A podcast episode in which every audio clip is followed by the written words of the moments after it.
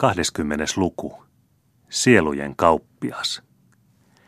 Kello 10 ja 11 vaiheella illalla. Samana päivänä, jolloin niin ratkaiseva käänne tapahtui Paul Bertelschöldin nuoressa elämässä. Hiipi pitkä, mutta koukistunut haamu varovaisin askelin portista sisään, jossa tohtori Martti Vais asui.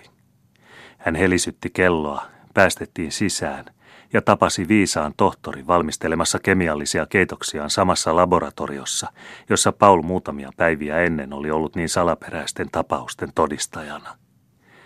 Uunin valossa voi tuntea vanhan Larsonin kasvonpiirteet, jotka osoittivat ankaraa mielenliikutusta, jota vastoin ei vähinkään lihasten liikahdus tohtorin kylmissä kurttuisissa kasvoissa ilmaissut, oliko tämä vieraan tulo hänelle vastenmielinen vaiko mieluinen – minä tulen, sanoi Larsson, eilisen välipuheemme mukaan kuulemaan sopimuksemme lähempiä ehtoja sekä samalla saamaan vakuutusta siitä, kestääkö herra tohtorin taitokoetuksen. En muista tehneemme mitään välipuhetta, vastasi tohtori kylmästi. Te olette halunnut oppia kullantekotaidon, ja minä olen teille vastannut, ettei tämä taito ole mitään käsi- tai tehdastyötä, vaan pieni osa siitä luonnon salaisuuksien käsittämistaidosta, joka on vain harvoille kuolevaisille suotu.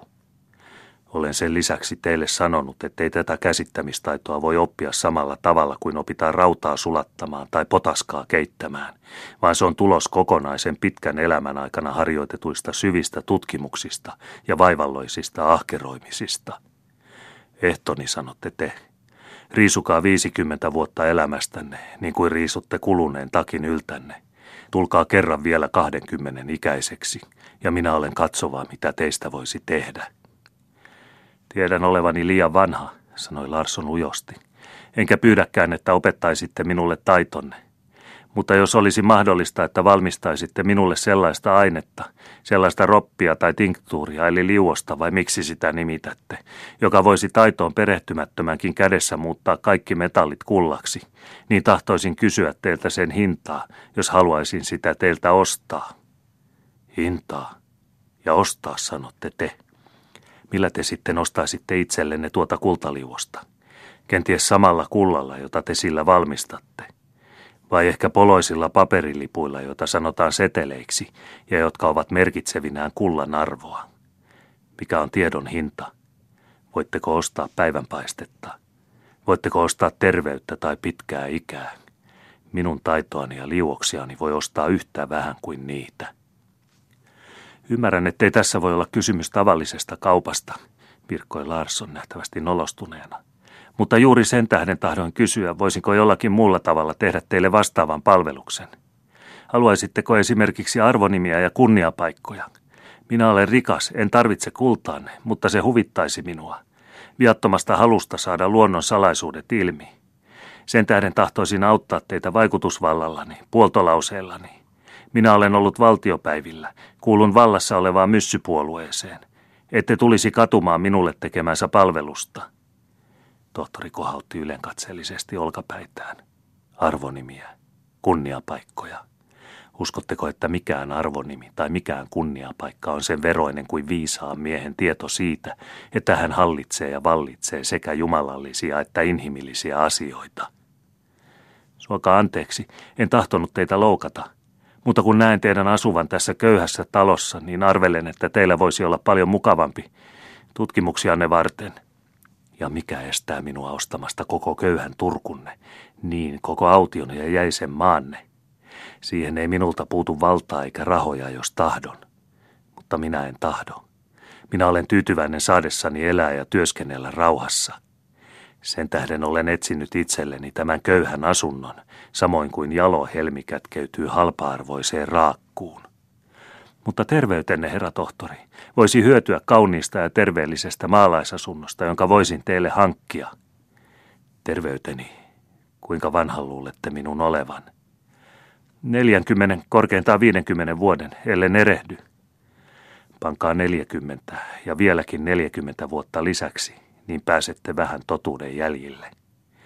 Minä olin lapsi, kun suuri Kusta Adolf lähti Saksanmaalle ja muistan hänet vielä vallan hyvin. Äitini kantoi minua sylissään, kun kansa suuteli hänen hirvennahkaista sotisopaansa Naumburgissa. Taistelin nuorukaisena Praagin sillalla, kun Königsmark koetti valloittaa kaupunkia väkirynnäköllä. Olen taistellut Piccolomiinin, Tyrennen ja Konden johdolla. Sitten vetäysin tieteellisiin töihin takaisin. Työskentelin Leibnizin johdolla Saksassa ja Newtonin johdolla Englannissa.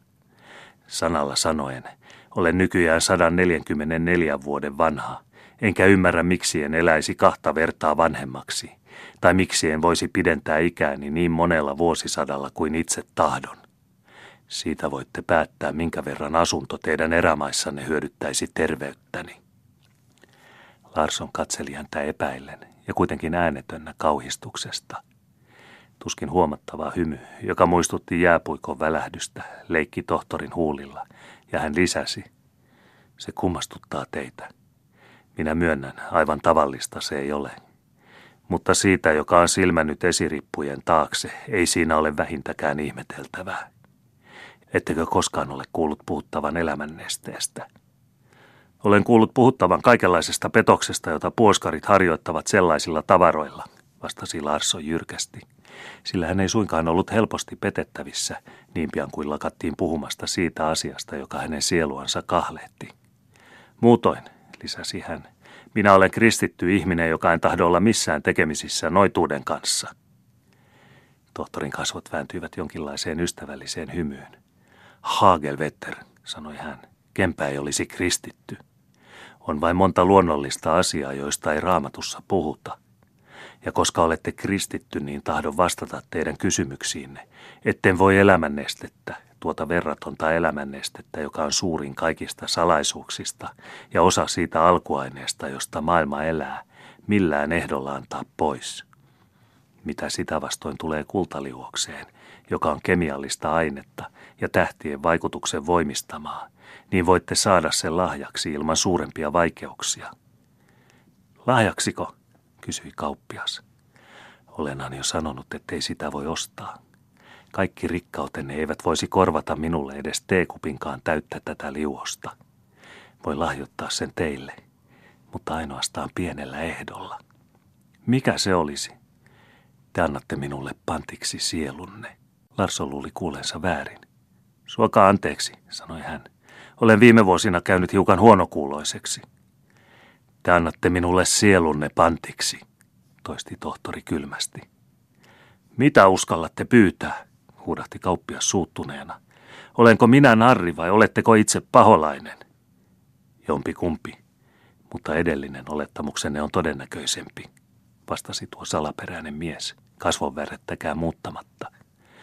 En tyrkytä lahjojani kenellekään. Jos te voitte olla ilman minua, niin olkaa varma, että minä vielä helpommin tulen toimeen ilman teitä.